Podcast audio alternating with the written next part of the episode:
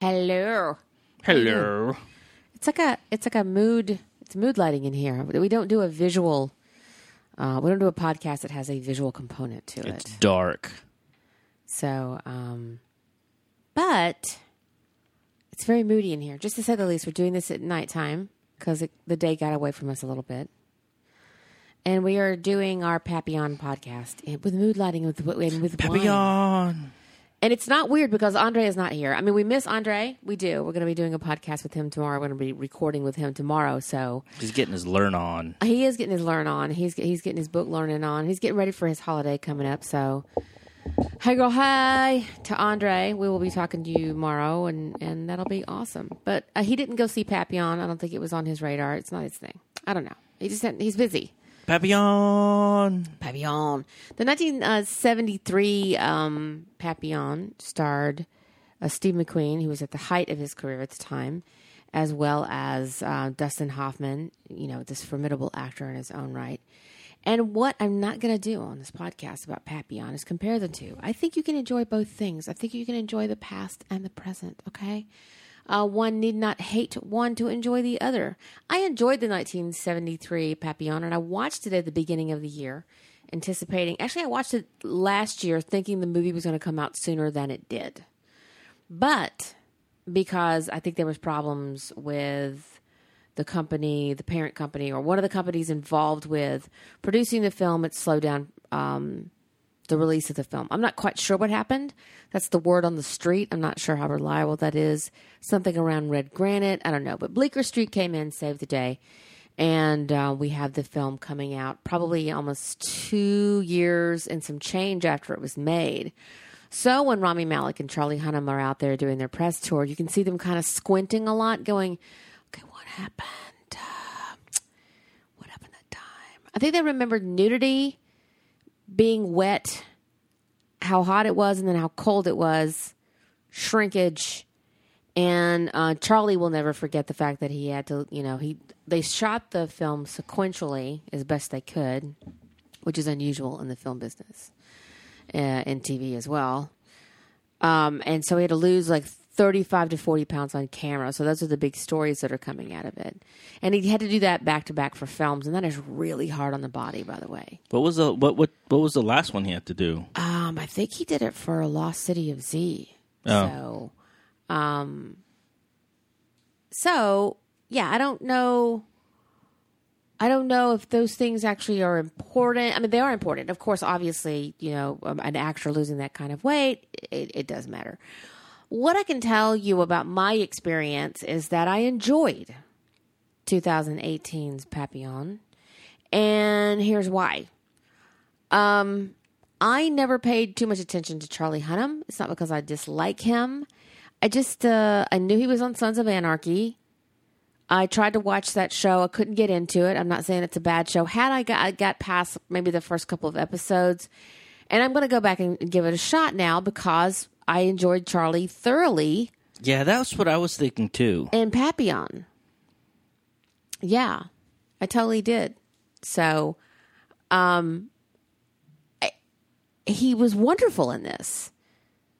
Like we were both looking at each other at the end of this, going, "Because okay, so it, it's no secret in my house that I totally love uh, Rami Malek and anything that he's in. If he's if he's going to read the phone book, um, I'm I'm there. You know, I'm going to watch um, whatever he's going to be doing.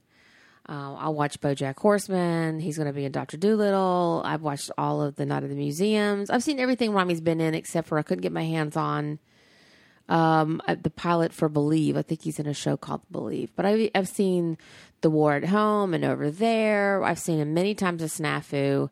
I did not realize that he was Snafu. I didn't realize that the guy I was watching in Mr. Robot was a guy in, in um, uh, also the guy in the Pacific. And I love him. I love his work ethic. I, I just I love a lot of things about this actor. And they don't make him like this every day. I do think he is a man of his own time, and I really appreciate him. So I'm kind of crazy about him. So anything that he's in, I drag you to. And I drug you to Buster's Mal Heart.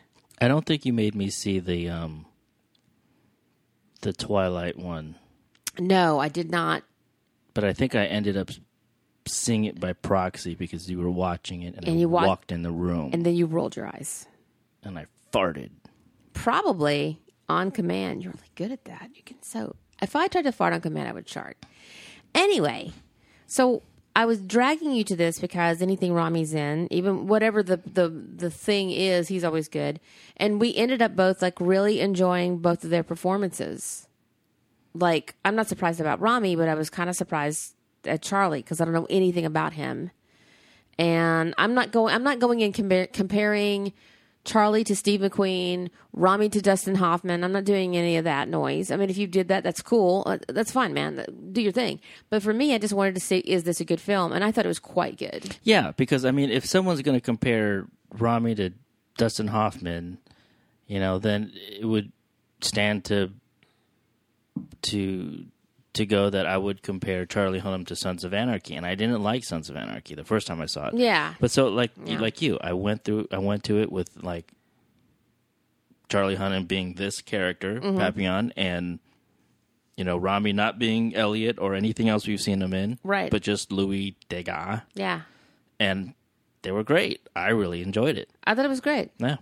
I mean, the material is what it is. I think sometimes I'll expect more of things that are that are there. I think what Michael Noer was trying to do, and it was beautifully directed, by the way, by Michael Noer, Danish director. I think he did a hell of a job. Um, they built this real life fucking. They built a, a solid fucking prison um, in Malta or is it um, Montenegro, wherever they built that prison to depict, you know, the cruel uh, French Guiana prison back in the colonial times, colonial France. When was this? 1931, when Henri uh, goes to prison. He's a petty thief, or well, he's sort of a mid-level thief. He gets framed for the murder of a pimp, and he's sent there. Now, the real, the real Papillon, Henri, uh, don't what is his last name? It should be in front of me, but anyway, the real Papillon uh, wrote this book. It's Henri Charrière. I don't know. I'm probably not saying that right. Yeah, I can't. I can't. Henri. Charrière. I, if I'm saying that wrong, Henri, wherever you are, sir. It's Henri. It's not Henry. Well, I mean, if I'm saying it the French way, am I saying it right French wise? I don't know. Then Henri, it's like Jorge, you know, it's like- George. or Horse uh, Jesus. You know, if you're looking at people. Anyway, so he he he's. He does admit that it's an amalgam of stories that he experienced while he was there, and he was determined as soon as he got to uh, French Guiana that he was going to get the fuck up out of there because the place the place had like very simple rules. It's like you'd run away, uh, they give you two years in solitary. You'd run away the second time, they give you five years in solitary. Third time, they put you on Devil's Island. So I thought it was. I thought it was um, second time, five years plus Devil's plus Island. Devil's Island. Yeah. I wasn't paying attention. I would have been a shitty uh, prisoner. I would have been thinking like, well, I can just get five years. I'm cool, right? And if you kill somebody, then You get the guillotine. You, get executed. Straight up. So like, there's just you know, there's no rehabilitation. That I don't believe in that. The warden pretty much says that, and he's a cheeky bastard because he's wearing all white in the desert in this nasty place. So he's that motherfucker wearing his all white. He reminds me of the boss man in Cool Hand Luke.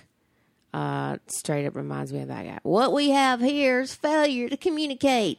You know Um, what's funny in, in the in the thing was that um, Papillon, Charlie Hunnam's character, ages, and Yes. it didn't seem like the uh, to me it didn't seem like the uh, um the warden aged at all after even after the saw, five years. I saw it subtly, and here's was what, it like gray streak or something. I think there was something. He got more jowly. Here, here's what I kind of saw. I don't know if it was a trick of the eye, but Yorick, who plays um, the warden, I feel like they gave more sag to him. Like he got more soft and more jolly. So Yorick van uh, Wageningen, Wageningen. Sorry, sir. Please, again, I'm a redneck. What do you want? I'm barely speaking English, guys. So, so the actor who plays Warden um, Barreau, he, I felt like he got more sallow and soft. I see the Papillon because that kind of extreme um, solitary confinement, it's torture, and he spent a lot of it in the darkness. Right. Um, he was found out because Degas is sending him coconuts, and and the, he gets punished for that. And blah blah blah.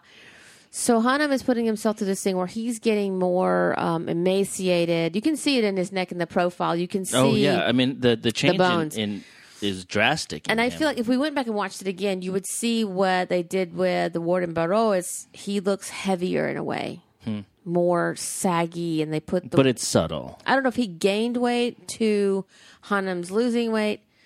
Whereas Degas, who's you know had sunshine and he's you know he's got a scar on his face. I don't know where that comes from. Did he pick that up when he was running away initially with with Papillon? But he's got you know he's he's seen some shit. Or maybe he got it when he got beat. Maybe. But the thing of it is, is he's learned a way to survive. You know, he's obviously been sunburnt, and he's now become the warden's bookkeeper. And so you see these two men form this unlikely relationship. I think if we had had more time, I mean, I'm talking about a little, maybe another 25 minutes is all I'm suggesting. We would have had a little bit more time for a modern audience to get um, why Papillon would not give up Degas. I don't know if people, a lot of people are struggling, I'm seeing in the reviews and the audience, that they're not understanding how these two men would bond so quickly. And I think, obviously, Papillon sees Degas, you're my ticket out. You know, I know you got some, you got, a, you got a lot of money up your butt. You're scrawny, you're not going to make it out of this. I can protect you. Degas, you know, who's a snob, who's never been in this situation, goes after he sees like the dude next to him get him get gutted on the ship, and they haven't even gotten to French Guiana. He's like, "Oh, maybe I'll take you up on your order of protection." So the the thing with it is, is he's going to fund Papillon's escape while he can get him set set up on the island. And Degas believes that he's going to win his appeals, even though the case against him is even worse than Papillon's because he's actually defrauded the French government selling these like junk bonds, forging junk bonds. So he's he's defrauded the French government. They ain't gonna let that slide, right? So I think the there's a lot of people who are struggling with like why they had to go through what they went through, and I think what 73 did a little bit better than 2018 I don't know what the running time on these two films are, but I feel like the one in 73 was a little bit longer. Um, and there was some time in pacing to show you why Pap had such feelings for Degas. And the director has explained to us to us that this is a love story between two men. And I don't think he means it in a I mean, it could be romantic, it could be whatever, but I think it's mostly like when you have nothing else and you just you have each other, you can find love in the most unlikeliest of places, right? It, And it was like it was about twenty minutes longer. Seventy three. Okay, so, and there I, you go. It's exactly. Thank you, thank you, thank you for proving my point. So that that extra twenty minutes, I think, maybe it was it was there and it was left on the cutting room floor. Um, I think that extra twenty minutes to to build the case for why Papillon would go through such confinement and such shit, and then go back and save Louis and be there for him. I felt like that's what let the film down because it was so well made and so well produced. And there was, you could tell just blood, sweat, and tears were literally put into this. That um, I wish they had left whatever they had shot in. It would have been fine. I think. I think audiences were going to either love or hate this picture. It was either going Yeah. to suffer by comparison or no one was going to get it. And I, I don't know if that was there. I haven't read anything to say that they maybe they shot it in, in brevity. I don't know but I felt like because I understood 73 and what they were shooting for and had read a, a good portion of Henri Henri's um, memoir, I think it suffered from not showing why. The the little bit of that why wasn't there for people and I feel that that's what let it down. Yeah, I can I can see that. I can see people having that that issue. I mean, yeah. Now thinking of it, why would he go to those extents of? Right, and it's and it's in if you see it in the seventy three film, that's what's there that's not in two thousand eighteen. Is there's a resignation that they both come to. What the film does do is what and what seventy three did. Again, I'm trying to compare, but you know, Papillon is seen as this really strong guy. who's got all this muscle, and Degas is seen as the wimp. But in actuality, Degas is a very strong person. Um, he's made of grit. There's something underneath that exterior that i he's a sur- he can survive. He's a scrapper in his own right. So I feel like they do get that point across that without you know those seven years, the Papillon's away. Well, he had to. Degas is still there when he comes Yeah. out, man. You know he had still, Mm-hmm. to survive growing up because you know, his father beat him. Right, and then we get this kind of like it feels a little it feels a little bit of a pulling a punch a little bit, but I'm glad we know it that Degas' father beat him and Paps come he comes from two school teachers, so there was sort of like that little twist and shock there. I liked Rami's performance. Um you have to understand that time and period, I think. That this is how uh, people from upper crust held themselves this affectation, this way people spoke, it was a part of society. So I like the way he kind of brought that out, and where Papillon was more coarse, in that he was casual, right? What probably bothered some people maybe is that nobody spoke French. This is Yeah. all you know, otherwise, if I wasn't like a huge fan of like these actors, I would have been like, why isn't anybody speaking French? Why are we just speaking French? That's the thing is like, and I guess they it was a. I don't know what what the original was because I didn't see that, but I think it was good as them to just at least if they're going to keep everything uni- they, that they keep everything uniform. sure. Like some people, it didn't distract me. I'm Yeah. just saying. I haven't even heard that criticism and just saying like, it would have been it would have been really weird if people some people had French accents and some people didn't. yes, that would bother know. me. But they kept it, you know, Yeah.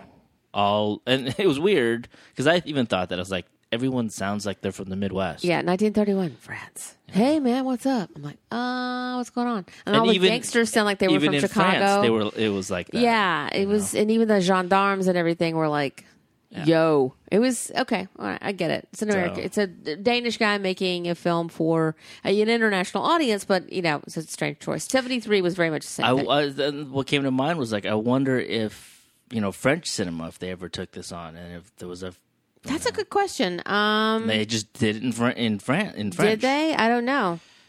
I don't know how Henri um, Charrière is uh, I'm surprised that they have not. regarded. See how I try to like casually say his last name, like I've been saying it a thousand times. Probably suck. What are you gonna say? I, I'm surprised that they haven't. No one in France has. has I'm sure they taken this have, on. and maybe they did it from a different angle. You know how the French are, or maybe the French are like, "Fuck you, we don't want anything to do with the story." It's like the Austrians don't want anything to do with the sound of music. Could be the same thing. Um, a little standout performance for me. I love Eve Hewson. I don't know if you guys know who Eve Hewson is. I'm sure you do. Eve Hewson is the daughter of Paul Hewson. Who is Paul Hewson? That is Bono. If you're a U2 fan, um, this is his daughter. I loved her in the Knick. Uh, I think she's got quite the acting chops. She's in this for a minute. She plays Henri's uh, girlfriend, Nanette. She obviously is an, a, an entertainment girl. I'm not going to call her a prostitution or a sex worker. Feel like maybe, you know, she's just a, a hospitality girl um, in that kind of set but she shines even her brief period of time. She really does. If you want to see her in action, she's been in several things, but she really pops on screen in the Knick. If there's a way to find that show anymore, we don't get Cinemax anymore. If you have Cinemax, it's on uh, on repeat there. Um, probably buy it on Amazon. But yeah, it's Bono's daughter. She looks a lot like her mother. She looks a lot like Allison Hewson. That's so weird. Is that you know, uh, what was it that Rami and Sammy went Yeah. to? Went they went somewhere with her? I don't think they went with Eve. They went with the Red campaign. Oh, okay. So here's what I guessed. I don't know if this is true or not. I know that after, because Rami spent about he spent almost two fucking years. If you if you counted all the days, it's probably been two years that he worked on Bohemian Rhapsody, right? So then I think you know he takes his little time and whatever, and he ends up somehow going to uh, Africa. I don't know exactly where he was in Africa. I know he was on the continent and working with the Red Campaign, which I know is is close to the heart and soul of Allison Hewson and Bono and those guys, Steven uh, Spielberg and whatever. And he was working with the actor who was in Hamilton, um. I don't Javier Muñoz. So he was there with him. So I don't know if like Eve Hewson was hanging with Rami and said my parents are working on this, and he had been working on Bohemian Rhapsody, and it was a big AIDS project, and you know my peanut Well- butters in your chocolate. I don't know what happened. It felt like maybe that was one of those cosmetic things that might have happened. I don't know. Well, it's just weird, is because they didn't have any scenes together, Well, if you think about it, in the very unless unless only that Right. that one. So when Henri and uh, and Nanette are going through the streets, and he's giving her the necklace and a couple of the big diamonds that he stole, and they're walking around town, and he's smoking, and they watch this street fair. You see the back of Rami's head. We'll see that in flashback later, and he's the clown in the stripy, like you know, onesie in the street. So it very well could have been because they were all in that scene together that Yeah. they could have chitty chatted. And Rami being the flirt, flirty, flirt, flirt guy he is, you know, I just did, you know, I'm going to do Bohemian Rhapsody. I hope I haven't gotten the part yet. Well, my dad, it's blah, things, blah, things. That's come right. to- That's right. That's before his Lulu days. I don't know. I don't talk about that stuff. I don't know who's with who. It don't, it don't matter to me. No, never mind to me. All right. Official word. I don't care. uh, you do you, Rami. Uh, y'all take care of y'all yourselves. So I, I liked it. I really, um, I was impressed with it. I don't. A lot of people are saying it was like unnecessarily violent. I don't think so. I think it was depicting a very specific time in French history. These these particular prisons were were I think exceptionally brutal. Yeah, I, I don't I don't understand that criticism either. Yeah, I mean it's just dude, it sucked. This is you were this was like going to um where did I gotta go? Uh Mandela, you know, it's like going to Robin's Island. It's like, you know, you're just they're just putting you in a black hole, you know. They're just forgetting about you. You know, they're just throwing away the key. And when you get to Devil's Island and you see just how bereft that is, I mean, people, you, there's no guards. They drop off a basket of food. You're free to roam around on this rock. And if you jump in the ocean, what? You know, Either either you don't survive the fall right? or you don't survive the ocean. Right. So So Pappy, who lived to tell this tale, you know, he says, I, you know, in his spirit, he's like, I'm never, I'm not going to stay incarcerated. This is just not going to. First of all, he hasn't committed this murder. He might be a petty theft, but a petty thief, but he doesn't deserve this punishment. Yeah. And I dare say Degas doesn't deserve this punishment either. Okay, you defrauded the French government, but fuck, dude, you're going to stick him on a rock? And because he helped Papillon, you know, they they escaped somewhat. They do get they partially escape and get to what I'm going to call um, very strange Coachella. Um, and they get ratted out by the nuns. Ain't that like a nun? Um, movie nun, real nuns are actually find kind of cool, but it seems like the movie nuns are kind of mean. Same thing happened in '73. That bitch turned him in as well. He got away, and then bitch turned him in. Fucking nun. So you just you just think nobody deserves this kind of fucking punishment, and you see that Degas has life has moved on past him. He hears that his wife has married his lawyer. He's completely adapted to where he is. He has his little garden. He has his, you know, his cave like place inside this he's doing his wall paintings, his wall everything. paintings and Yeah. he's telling his story his cave paintings it feels like the early man and you know he's got enough tobacco i guess they get a ration of tobacco and and when pap you know goes to round up his coconuts and to jump over the side and to swim away which is this is what henri uh, says that he did that's how he said he escaped you know degas said you know you have to leave for the same reasons i have to stay this is this is who I am. Although, don't underestimate Degas.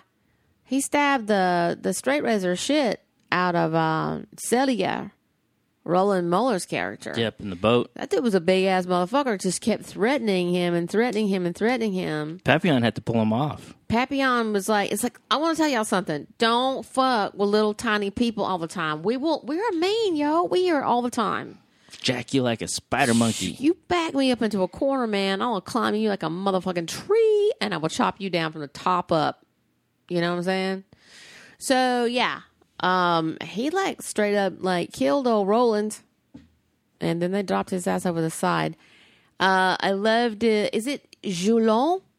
Uh Michael Socha, I think, played this character. He was the guy Oh, maybe it wasn't. Um, maybe that's not the right character. Maybe it's Maturette, who plays the guy who's being hounded by the guard. It's a very small part. It's a larger part in the 1973 film. Oh, they gave they gave that character more time there. Yeah, they gave him a little bit more time there. Um, again, that film, like I said, there was that extra 20 minutes in 1973. I think made all the difference in how it was uh, perceived in a lot of ways.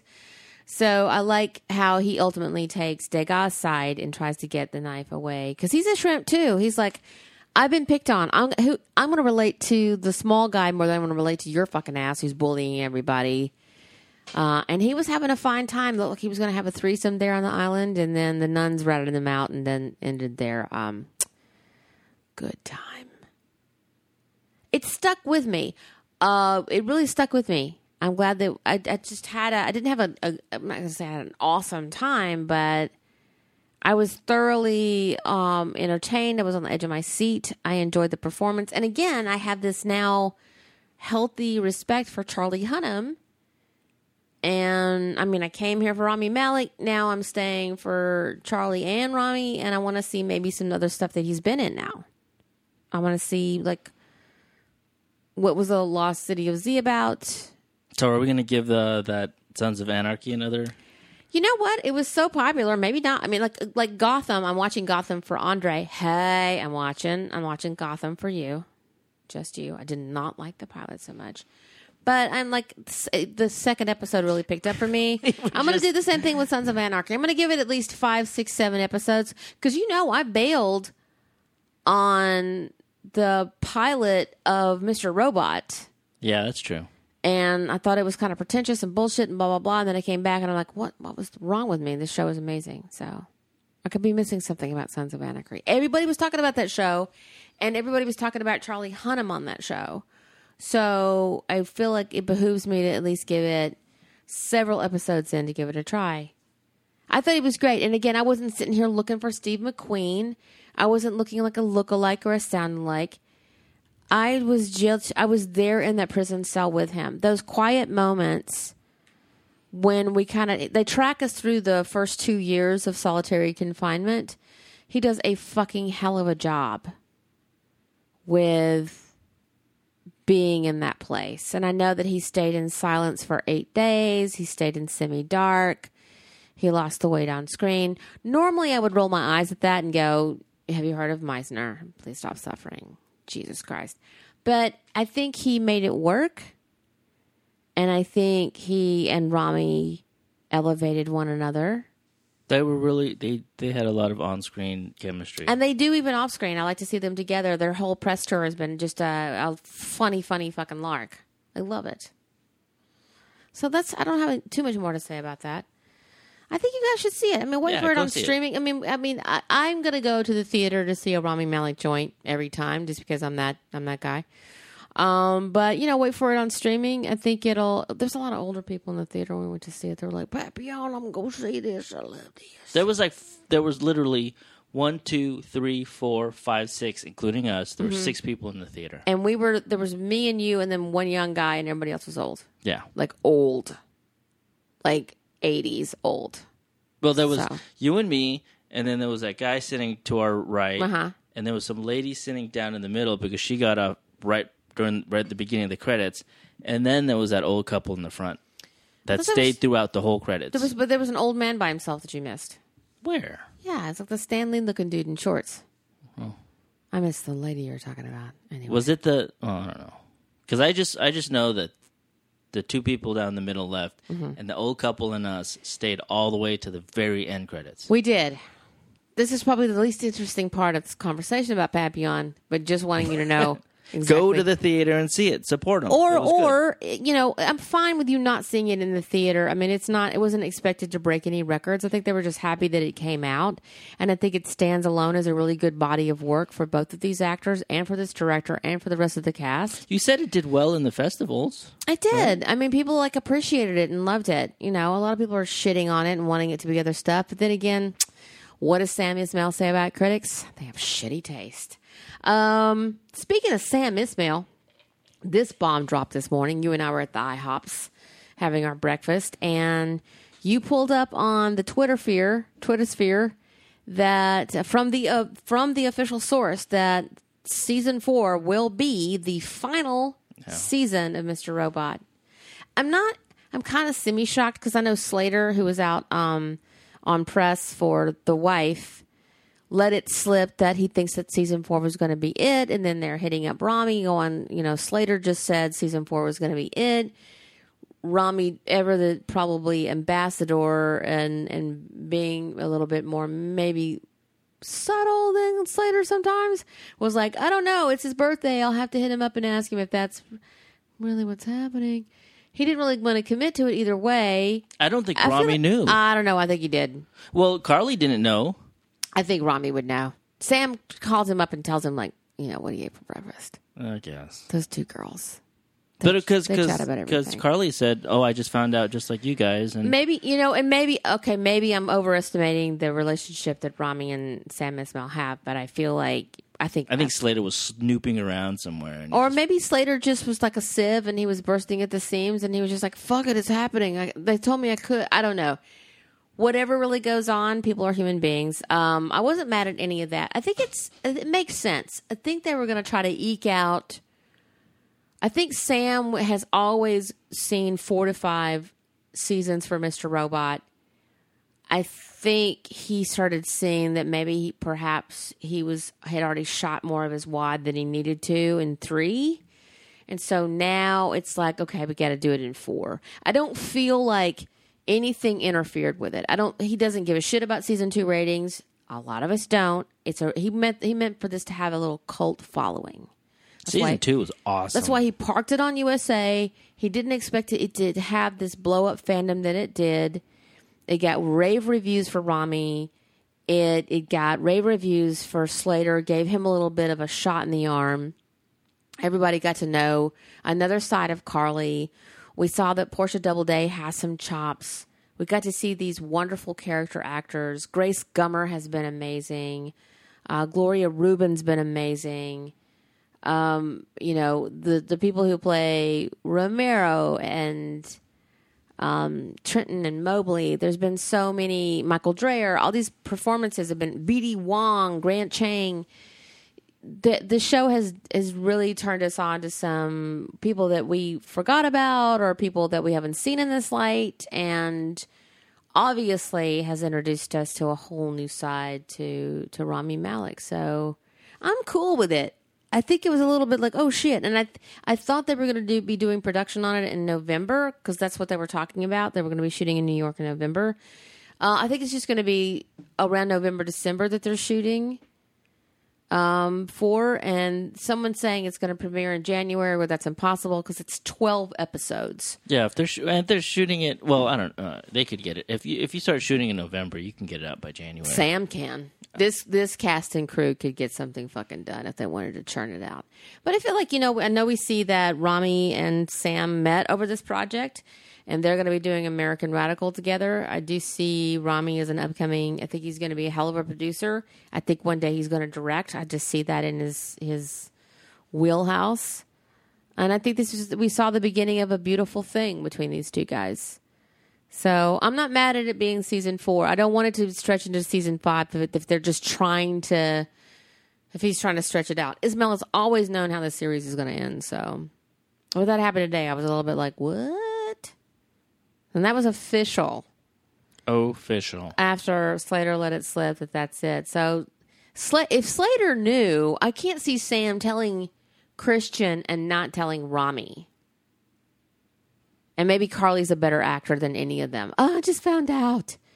I feel like all of them knew, and Carly just did a better job of pretending like she didn't know. Everyone did their job and kept quiet. Yeah, and Rami was just like, I don't know about that, homie. Um, I don't want to like throw my dude under the bus, but at the same time, my other dude, yeah, I don't know. It doesn't really matter, does it? No, it doesn't. It doesn't matter at all. I think it's going to be amazing. 2019. Wait, are we getting Game of Thrones 2019? We're not. 2020.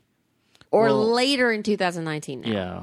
We don't know. Because it's going to qualify for the 2020 Emmys. Right. So I don't know how that works. I don't know how that works either. I don't care about uh, any of that. But so I think it's going to come out in 2019. So we're going to have Mr. Robot and last season in Game of Thrones 2019. Whole lot of weeping and wailing. What what will I have to live for? Barry on HBO. Last season of Preacher. I don't know. Uh, speaking of Preacher, that's going to be our next um, podcast. We're going to talk about the season finale and all that happened and this last season on Preacher.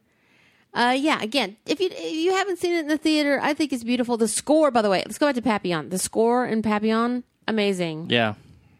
Andre would actually love it. Andre, you should watch this when it comes out on streaming because I thought the score was gorgeous. It was sparse and then it ended in this very powerful way. I loved the score.